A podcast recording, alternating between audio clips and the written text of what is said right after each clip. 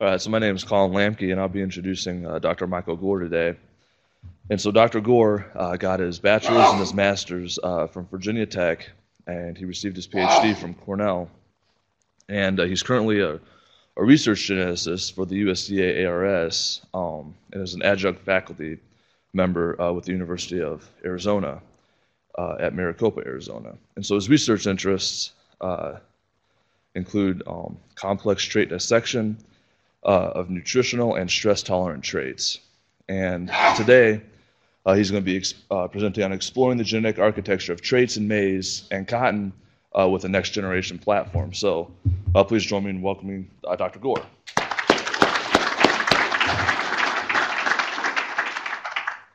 Thank you so much, Colin. Um, I just want to say that thank you for the opportunity to give a talk today and that the University of Nebraska has a fantastic group of graduate students. And I would like to pause and give them an applause for organizing everything right now.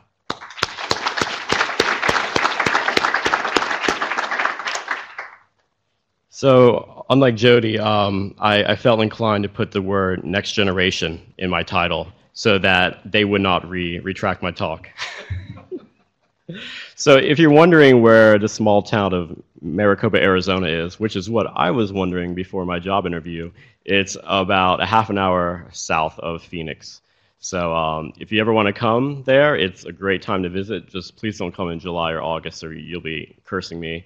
And this, I think, was one of the first times I've ever traveled from Phoenix to someplace else where I had gotten off the plane and it was actually hotter. So that's a first for me, and it's very strange, and it kind of scares me. But without further ado, where are we going with this today? So I'm so, so the first thing that I'm going to talk about today is whole genome patterns of DNA variation in maize. Uh, so it's kind of broken up to three vignettes: uh, the genetic architecture of carotenoids, seed traits in a maize NAM population, and our attempt at field-based high-throughput phenotyping of cotton. So just in this most simplistic form, which let's just concentrate on the genotype.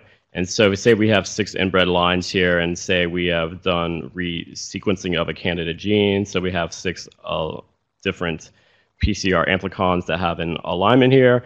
And the most rudimentary variation that we can think of is single nucleotide polymorphism, SNP. And here we have an AG allele. Uh, so if you think of maize, so just any two maize inbred lines, the, the the divergence between those maize lines can vary between 1 to 1.4%, which is pretty close to the same rate between human and chimpanzee. If, if Ed was up here, he would be showing a picture of a chimpanzee. So that, that is about 14 times higher than that of human beings. So maize has tremendous diversity, and it's on average like three to five times higher than most grasses out there. And I'm sorry, Steve, that also includes wheat. so now we want to think about the functional diversity in the maize germplasm. And here we have the phenotype. So this is um, uh, just variation for kernel color, and this is um, highly correlated with total carotenoids. So on the far left here, we have white maize. Whoops, I should point the right way. So we have white maize, and this is yellow, and over here we have orange. So the transition from yellow to white or actually I should say from white to yellow is basically one gene called Y1. But the transition from yellow to orange is mostly explained by five common loci, and this is um, something that we've recently have tested in um, 10 families of the maize NAM population. And I, I will be talking at length on the maize NAM population as I go forward. So how do we connect genotype to phenotype in, in maize? So how have we been doing this for the past five years with uh, the maize NAM populations. So first and foremost, going from the phenotype to the genotype, we want to think of a linkage analysis. So this is just in like a simple family structure. Say we have P1 and P2, and we have crossed them. Just say we have one generation of recombination, and we're now uh, QTL mapping into the F2 population. One, one thing to point out here is because there hasn't been very much recombination in this uh, family history, that we're going to have large recombination blocks. So that gives us low resolution. So less markers are needed to capture the recent recombination, but this is at the expense of lower resolution.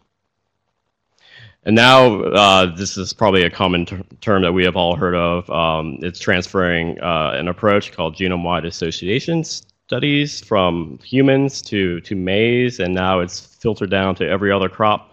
And this is, in a sense, you can think of this in mapping complex traits in a population that you created from, say, some of these valuable germ germplasm lines, which would which were talked about previously for for wheat. So we can um, take advantage of a lot of the ancient recombination that has happened through the history of creating these these populations. So this uh, affords us affords us high resolution mapping.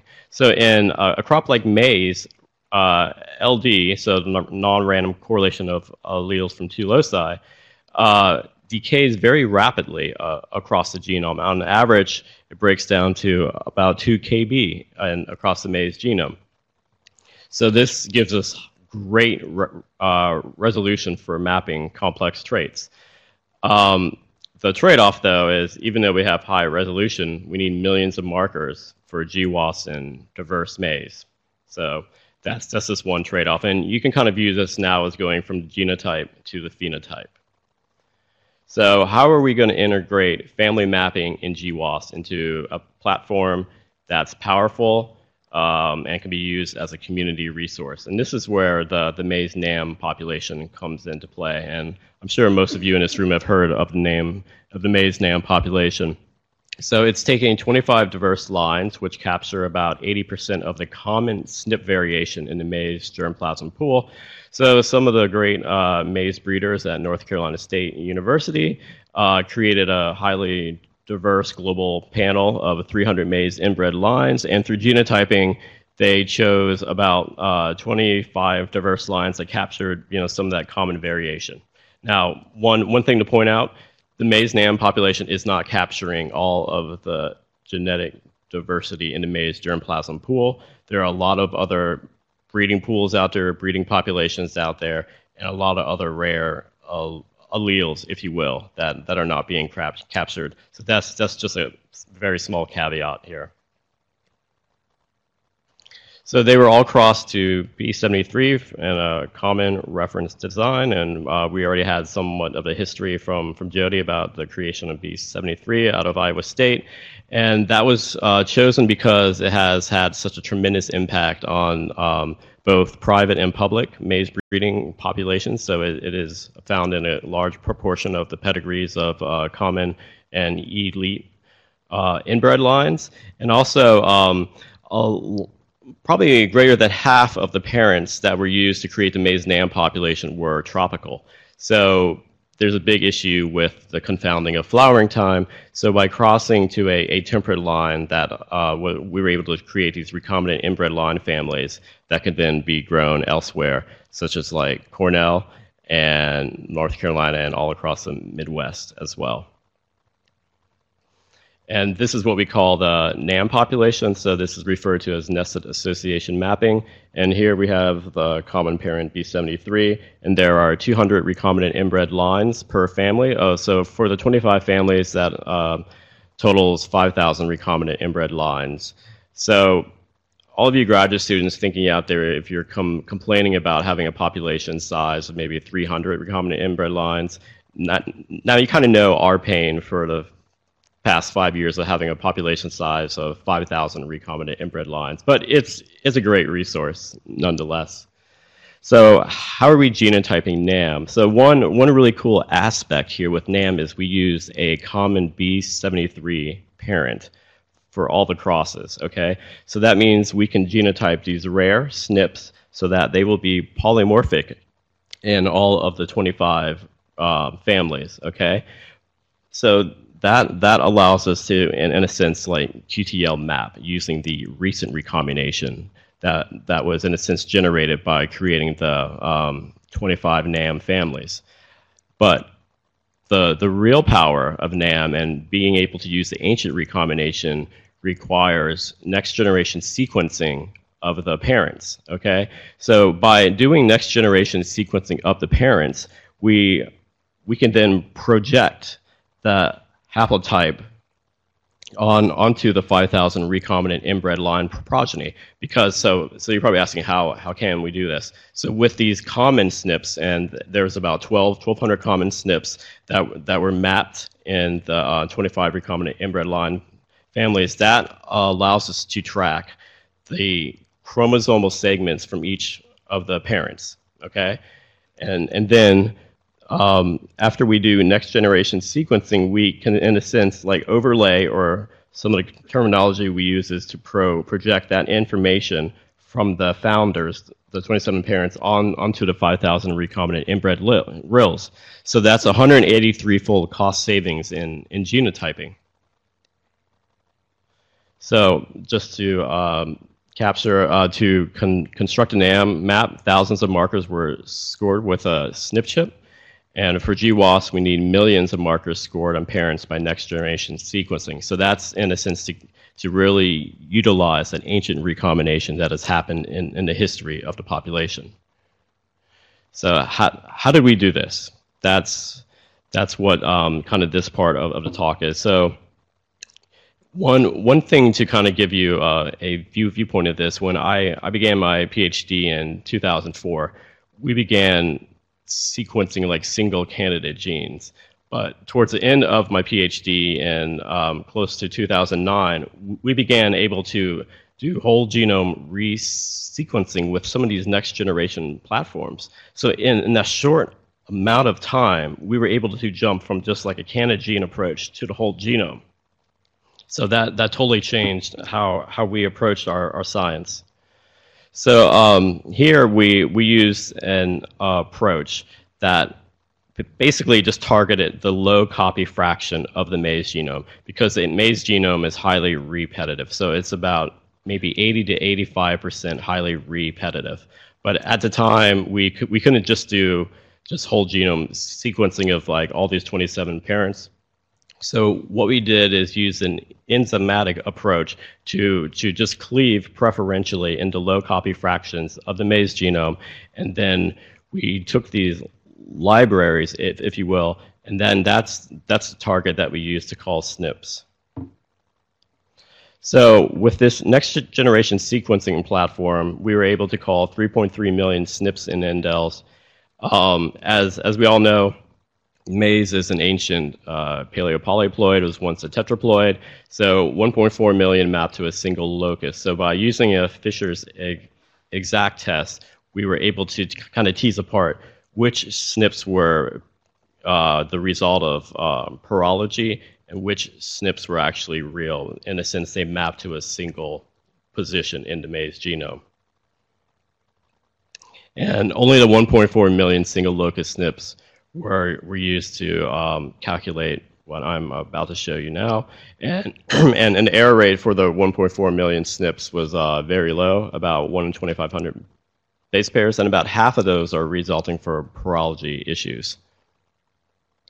So for, for us, us to get down to like a set of SNPs that were, you know, very clean and all like true positives, we, we had to use machine learning approaches to, um, in a sense, pre precisely call these SNPs. But when we were actually doing that, what, what we found out is we were throwing out a lot of, of the rare SNPs just so we could get a set of, of ones that were real. So this is um, a, a, comparison to, from Solexa to Sanger sequencing here. And so this would be like with a candidate gene approach. And as you see here, most of the, the SNPs are rare alleles. But with, with our um, next generation C sequencing platform and pipeline, we're, we're excuse me, we're throwing out a lot of, of these rare SNPs. So one and, and important caveat here is that um, it's very important to improve calling for trying to actually test these rare SNPs for, for complex traits. One, um, I would say this is maybe one of the more un, unusual findings that we found with this uh, HapMap project that an additional low copy sequence not found in the reference B73 genome. So on average, other line has an additional 7.8% not found in B73, and this would be, in a sense, like our positive control. These are B, B73's reads that are not found in the draft or, or, or the result of sequencing errors.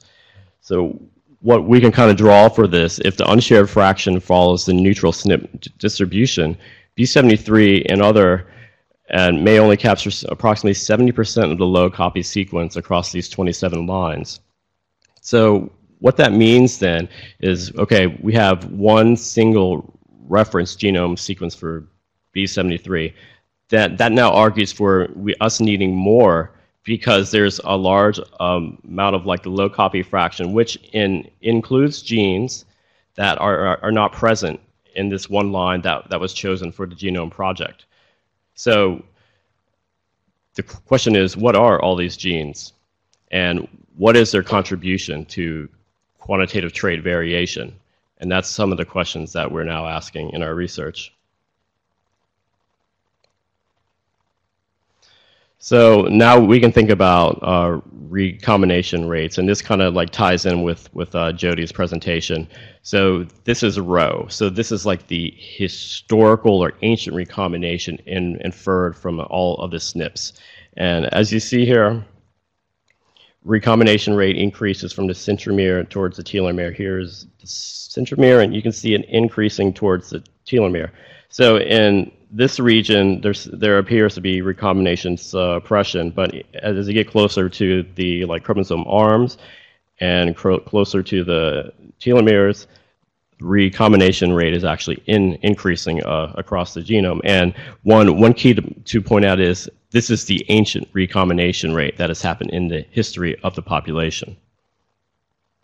So by comparing the 90th versus the 10th percentiles, this varied about 12-fold for, for Rho.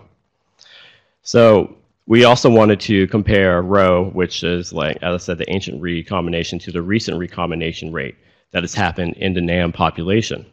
So what we found is an R square of 0.56. So coming out of Brandon uh, Gaut's work, where he's done some uh, um, he's basically been able to do um, testing of ge genomic SNPs to, to tell that these SNPs could be millions of years old. So what this means is that these recombination patterns tend to be stable over time. And if, if the age of these SNPs are actually very, very old, then these patterns are highly con conserved through like the whole population history of, of maize.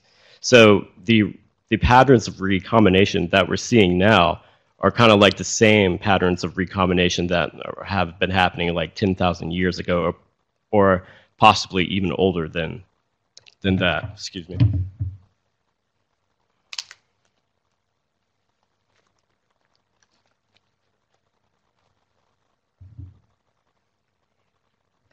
So when we look at NAM recombination, so this is the recent recombination, and we're checking out each chromosome, it becomes very dramatic then.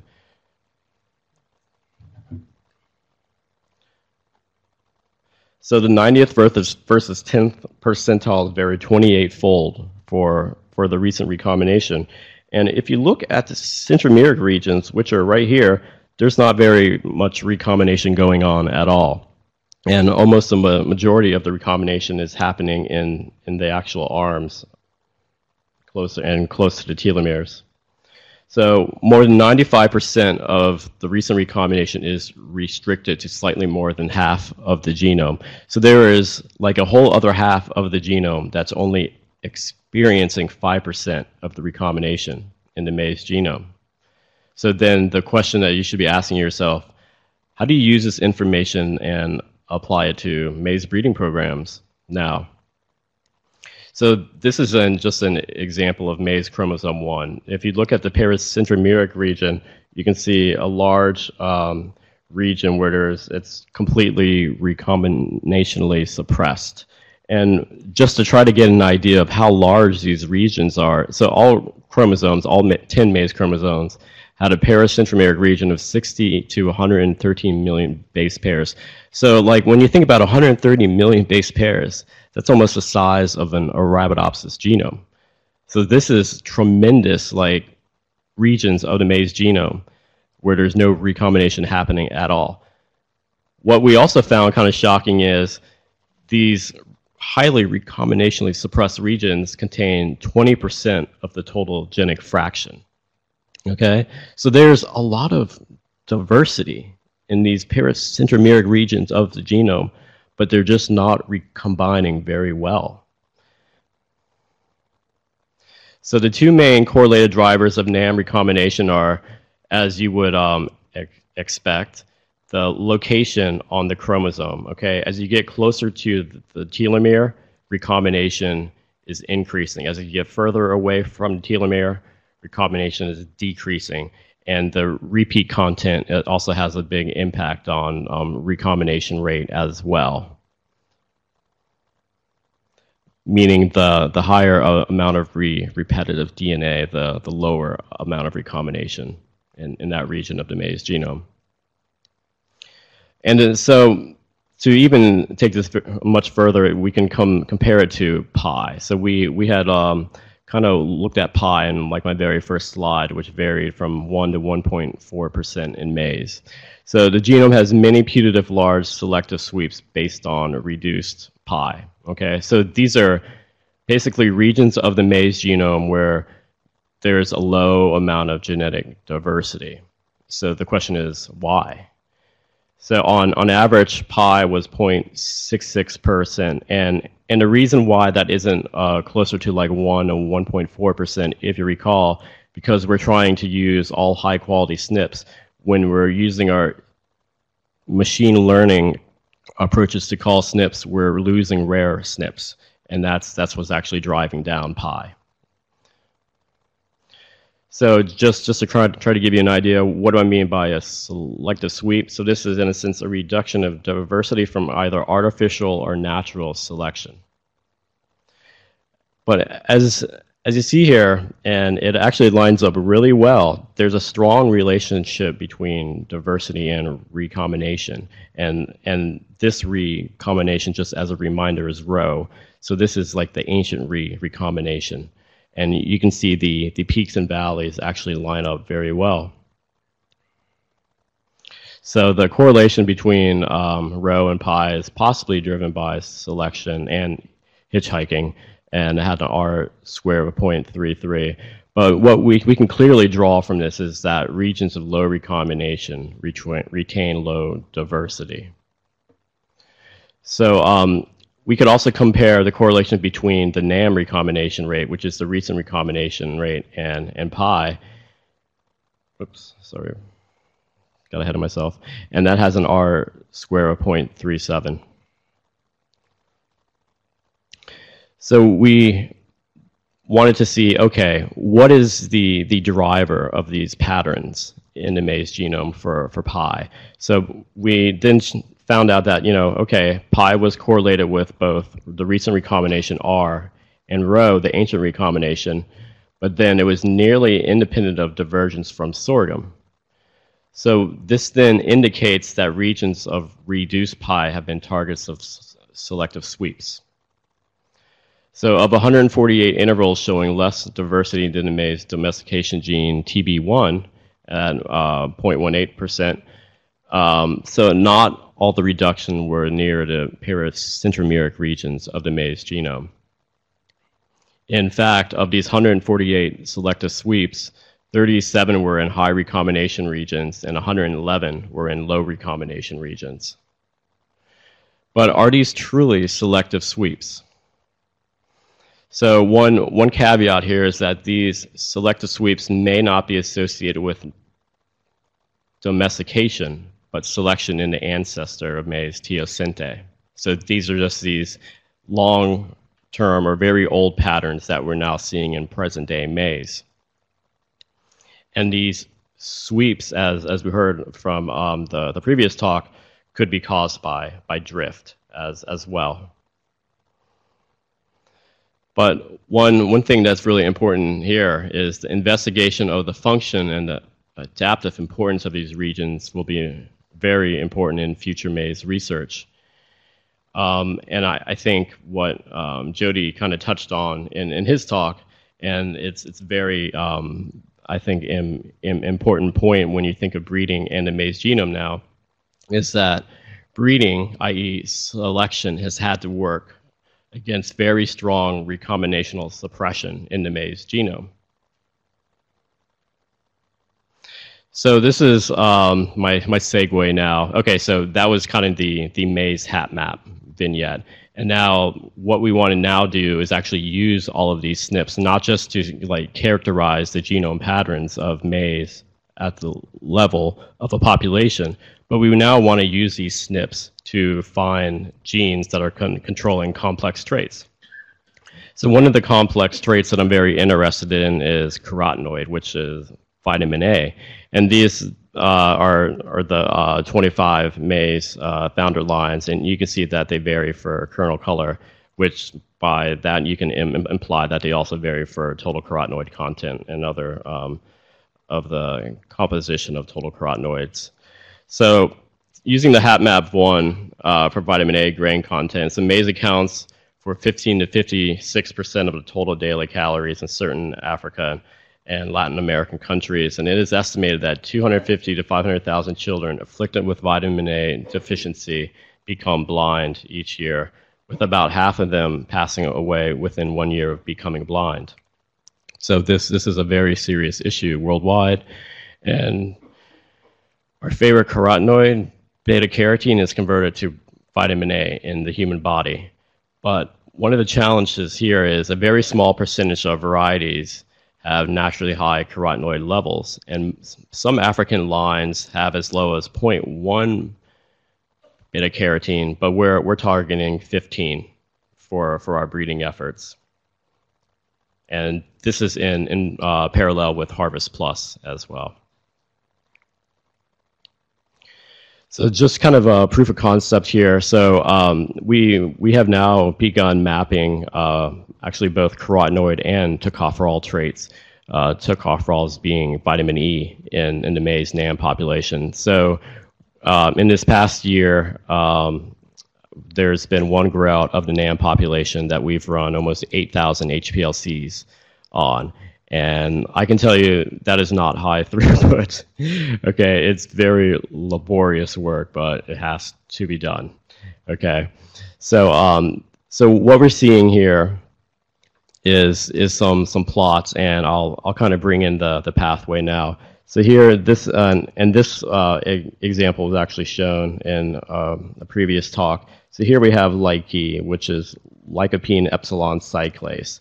So what this gene is, it, it, functions at, at a branch point here, and this, this work was published in Harjes et al. in 2008 Science. There's um, uh, four different haplotypes of this gene here. So if it has a, a weak allele, what happens then, most of the lycopene goes down this side of, of the pathway here, okay? So in a sense, it's like changing the flux from this side of the pathway over to the right. Why is that important? Because this side has beta carotene, which has the highest amount of provitamin A activity in the human body. So we want to increase, uh, for the most part, the amount of beta carotene in the maize grain. And what, what we've shown here in, in the maize NAM population, so first we mapped QTL um, with the approximately 1,200 common SNP markers, and then we used the GWAS uh, approach, in a sense, using all the ancient recombination with, with the HapMap SNPs.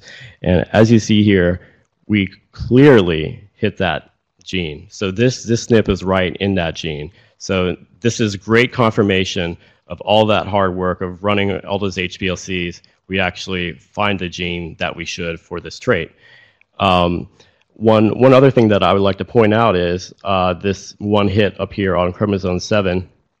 This is a, a gene, but it's actually what we're referring to as an unknown gene, meaning that it's outside of the, outside of the biosynthetic pathway. So by using this NAM approach, we're able to find new genes that are outside of, of the combinant pathway because this approach here was taken with a candidate gene up approach. So if it's a candidate gene approach, then you only know what you know from the pathway, okay? But with this approach here, we're now learning what is the true genetic architecture of traits such as like carotenoids and tocopherols. And now we're, we're trying to tie that in into breeding programs um, in, into, uh, with Harvest Plus into the third world. So now we're going to change gears. I'll put on my, my cotton hat now. So since, since I showed uh, an example of maize, all its phenotypic variation, I can now show an example of cotton with some of its trichome variation. And it's, it's actually been um, a really, a, I should say, a really challenging uh, change from maize to, to cotton because maize I consider something that can be phenotyped very easily, where cotton not so much. It's basically a perennial tree species treated as an annual, and it has a lot of challenges. You know, such as when you're counting nodes, you're like, what is the main branch I should be looking for. So there's there's a lot of challenges, but it's it's been fun nonetheless. So now I'm going to kind of concentrate on high throughput phenotyping. So why is this Im, Im important? So there's a challenge to increase cotton yields in the face of climate change and diminishing water resources. Um, I, I, think most people in this room would agree that the genetic improvement via modern plant breeding is the most sustainable and economic approach to meet this challenge and that the development of superior heat and drought tolerant cultivars has been slow, and I will actually replace that word with painful. So this breeding process could be improved quite rapidly with new ways to conduct uh, phenotype to genotype. So after me, there's going to be some great scientists talking about GS. So that, that's one, one great way. But this uh, approach is just going to be concentrating on the phenotyping. And at, as you heard earlier, precision phenotyping is very key when we're thinking about highly polygenic traits. So why, whoops. So um, high throughput phenotyping. So this is our sensors and our platform and vehicle. So right now we're able to do um, infrared. Well, okay, so let me just kind of position you here. So we have infrared thermometers, which allows us to do canopy temperatures. So infrared thermometers are positioned right here. Uh, ultrasonic transducers, which allows us to do plant height, and those are positioned right here. And this is a crop circle. So this is a crop canopy sensor and uh, detects in three band wavelengths. And that allows us to, to do vegetation indices. And we also have a GPS RTK antenna up here. And this is a GPS RTK receiver and radio right here. So this is our high clearance tractor that we call it. It has an average speed of 2.82 kilometers per hour. Right, right now we're um, doing it at one hertz, but we're actually going to crank that up this year to, to 20 hertz. So we can get a massive amount of phenotypic data. And this is how we, we log everything here with these Campbell data loggers. So this is kind of, in a sense, like a test case. Will this actually work? So here we have here is my, my cotton field. Um, so I, I have like a helicopter that takes uh, a photo of my field every two weeks, and this is one. Um, this one was taken in August. So one great thing about Central Arizona: clear skies, hardly ever rains, but it's always hot. So it's a great place to do drought and, and heat testing in the U.S. And uh, just as um, in uh, population. So basically, when I was hired there, I went to my seed room and I'm like, okay, what do I have in my seed room? Okay, I found a recombinant inbred line population that had a lot of seed, so that was going to be my actual test population that I was going to um, e evaluate with high throughput phenotyping approaches. So my treatment here is 100% ET replacement, which is wet, and then half ET replacement, which is my, my dry treatment. And as you may expect in Arizona, everything has to be irrigated. And here we're growing it on um, drip irrigation. And what we have here is a, a, heat map of the field which we generated from the Tractor IRTs. Down here, this is the, the dry, rep 1, wet, rep 1, dry, rep 2, and wet, rep 2. So the, the greener it is, the hotter it is, and the bluer it is, the cooler it is. One thing I would want to point out is I ran an EM38 across the field to look at the electrical conductivity of the soil, and I found this region of the field had higher clay content. Okay, so that means when I'm calculating BLUPS, I need to use row and column and take that EM38 information into account. So when you're doing drought testing, you really need to not only know how you're going to manage your crops, but you need to know your soil profile as well, because that can create tremendous headaches down the road. So just kind of proof of concept here, um, we saw great time by treatment interaction for canopy temperature as we would think. And this is just uh, BLUPS, and this is like averages at 7 a.m. here, 10 a.m. here, and 1 p.m. here. And this is the ambient air temperature. Yes, you see it gets very hot in Arizona. Um, and as you see here, the, the dry is con continually in increasing, and this is at 1, 1 p.m. So having a, a, a tractor is really great because um, we can have someone just drive through the field at like 7 in the morning, 10 in the morning, and, and at 1 p.m. So for, for this field test, it, it took about one, one hour for each like run um, when, when the driver is driving through the field. And that, as I said, this basically confirms tractor-mounted IRTs can detect temporal changes in canopy temperature. Um, the treatment effect is strongest in the early afternoon. Uh, one thing I would like to try this year is driving around the clock, but I haven't been able to find a, a driver that would want to do that. So if there's anyone in the audience that would be up for driving 24/7, just you know maybe two or three days straight, call me. All right. So um, this uh, is kind of like the, the captured phenotypic variation for canopy temperature in the recombinant inbred line population here. And this is one parent TM1 and other parent NM2416, and, and they hold the, the same rank compared to the wet and compared to the, the dry population here. And this is at 1 p.m., and this was in, in August. So is actually heritable, which was a great relief for me. It isn't great, or I should say, it isn't as high as I would hope it to be, but it's at least something that could be used. So it had a so the the wet was 0.52 and uh, the dry was 0.58, and there was two two reps for each treatment, just as a reminder. So how how repeatable is this? So on the x-axis here we have day 224. So this is like 1 p.m. dry minus 1 p.m. wet versus day 217 1 p.m. dry minus 1 p.m. wet and it seems to be fairly re repeatable. Obviously, it, I was hoping that would be higher, but what we can kind of say is that yes, if you're doing tests for heat and drought in Arizona, it's almost the same every day, so we can get a very consistent phenotypic re, re response to uh, heat and drought stress. And about half of the RILs had a change below 5.4 degrees Celsius.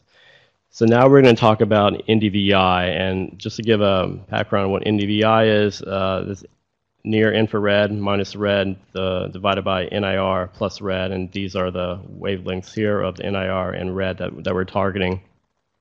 One, one really cool thing with this cotton population, as it gets more stressed, and you can kind of call this uh, the droopy index, is the, the leaves in, in the afternoon begin to wilt.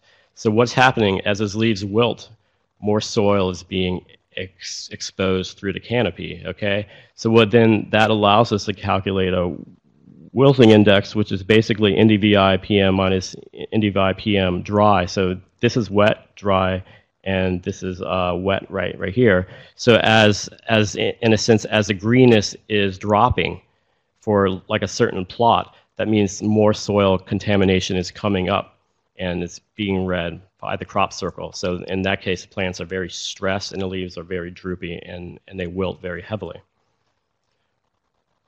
And this is just a uh, one plant that's obviously very wilted.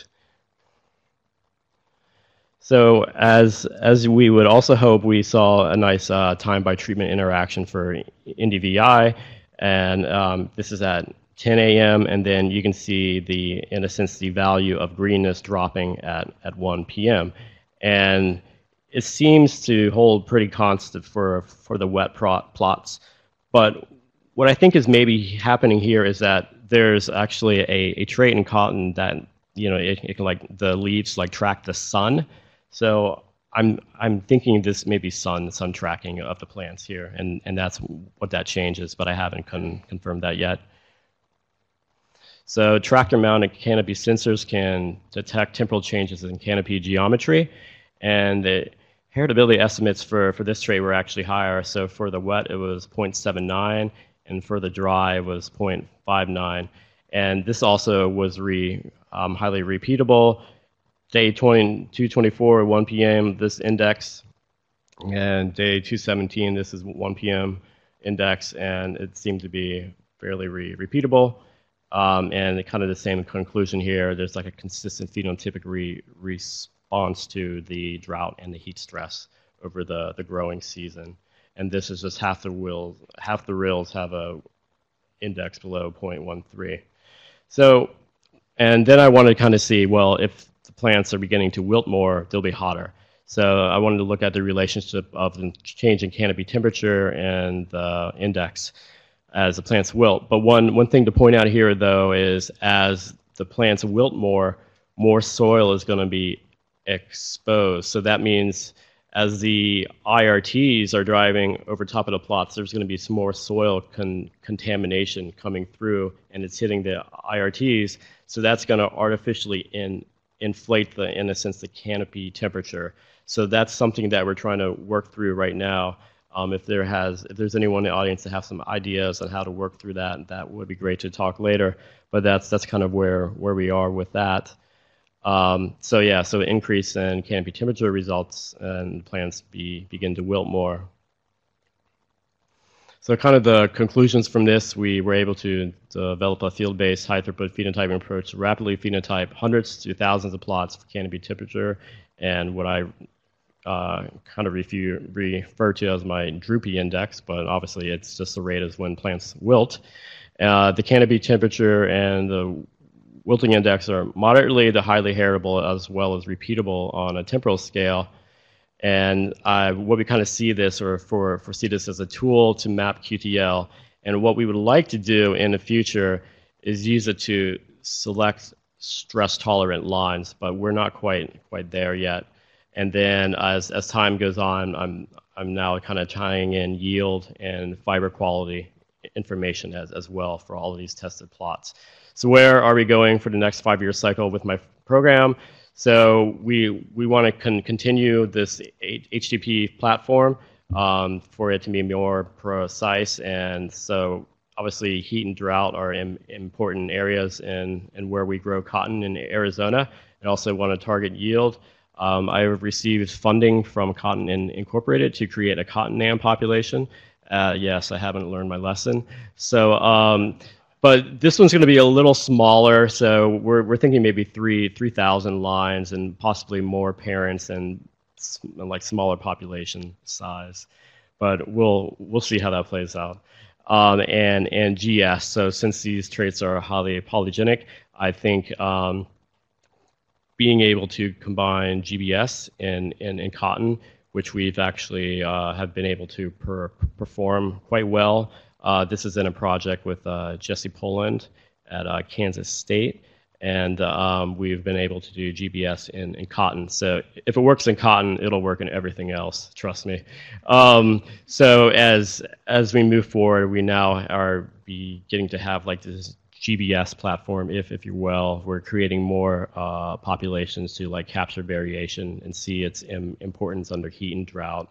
And we also want to tie in GS as time goes on. And this is from my, my maize life, uh, all the folks at Cornell, Cold Spring Harbor, Purdue, UC Davis, and Michigan State.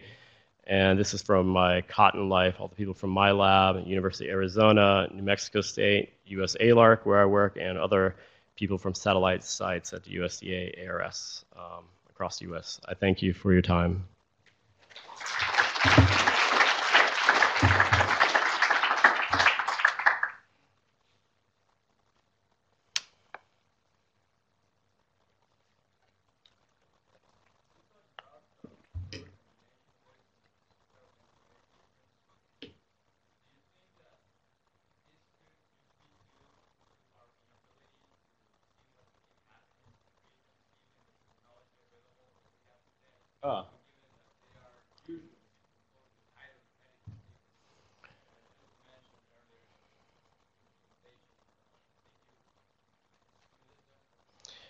Uh, one one thing I would like to point out with with this is uh, we we tested the contribution of like pi, uh, uh, like um, R, the the recombination rate, the the gene content, all in in that area, and we we we found that recombination rate was the major driver. But one one one key to kind of point out though is a lot of these factors are highly correlated. So it's very challenging to tease them all apart. Now, on on the issue of not having enough coverage in those regions, um, there there are um, actually um, I don't know the exact quantity of um, genotypes coming from that region, but those that region has been been uh, covered and pretty well uh, characterized and um, with the HapMap project, I should say, that, that region has been pretty well covered. And um, there's now um, HapMap version 2, which was whole genome shotgun of these 27 lines that have also covered that, that region, and that, that trend holds, holds up as, as well. Um, one, one point I would like to also uh, bring up is um, when thinking about um, genotyping and, and breeding, and, and you have these regions where there's um, heavy recombination suppression, the thing that breeding companies can do very well is genotyping very cheaply. So they can create like massive populations and then just do seed seed chipping to find the rare re recombinants in that region. I don't, I don't did, did that answer your, your question? Okay. Yes, Jamie.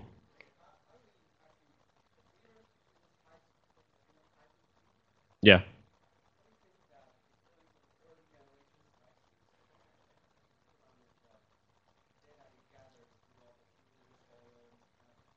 Uh,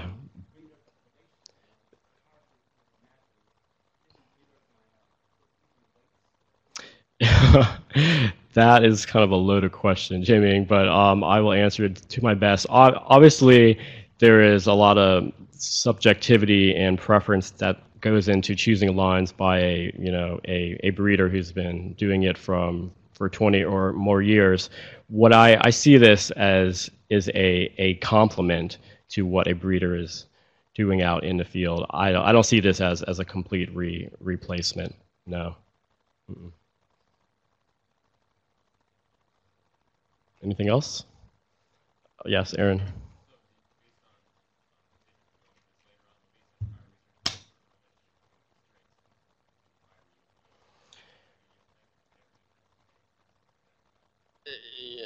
Um, okay, so what I can say is uh, canopy temperature is very important to cotton.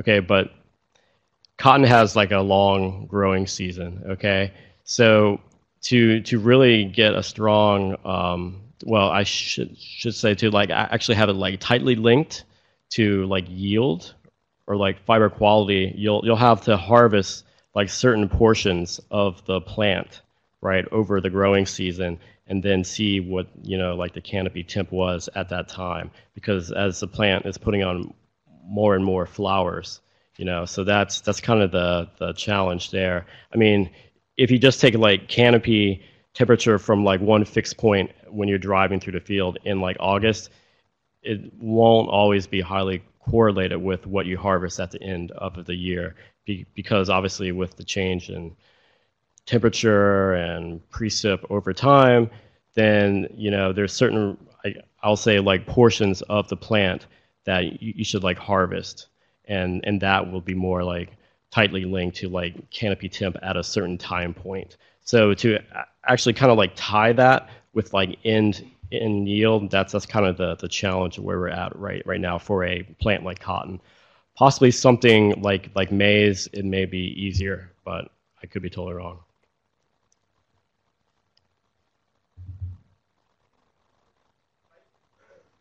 Yeah.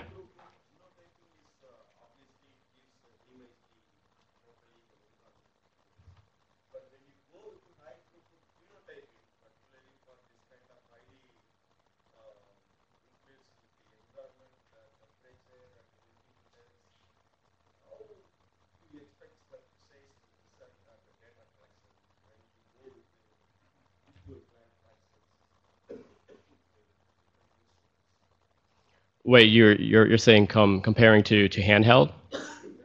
Oh, okay. So that's that's a great question. So, uh, okay, I'll I'll I'll yeah, that's I'll, that's fine. So this this question is how does like the high throughput tractor platform come compare to like handheld, right? That's the question. Okay, so one one thing with like using say a, a handheld for like chlorophyll content, say say you have like uh, 100 plants in a row, which is like what we have for cotton, you have to think about the tremendous amount of time it would take for one human being to actually phenotype or, you know, to like test every plant within that row. With the tractor, we're, we're able to do like all the plants in a row. But to to go further is we, we need to have like a head-to-head com- comparison, such as like chlorophyll content from the tractor and chlorophyll content from the like a handheld.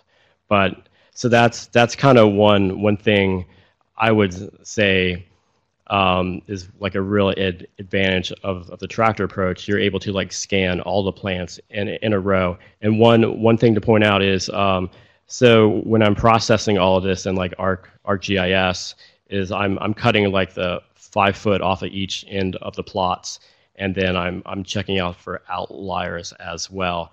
But it's a lot easier to check for outliers when you've like scanned like every single plant than when you've only done like four plants or two plants in a plot. Okay.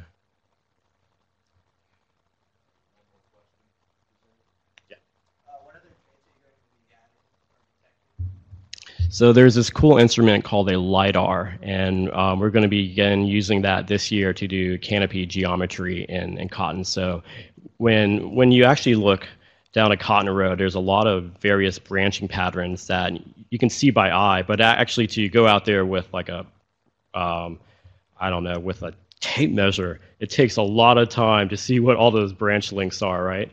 So what we're now doing is um, trying to do canopy ge- geometry. So then we'll we'll have like the plant height and like the the branch angles and like the width of the, the uh, plants as as well. And it's it's kind of cool. It it kind of it I, I guess a lack of word for it, and, and I think it's a word to kind of use. You kind of create a, like a cloud of it, and you have like all these points. So you in a sense can like recreate the shape of the plant. Yeah.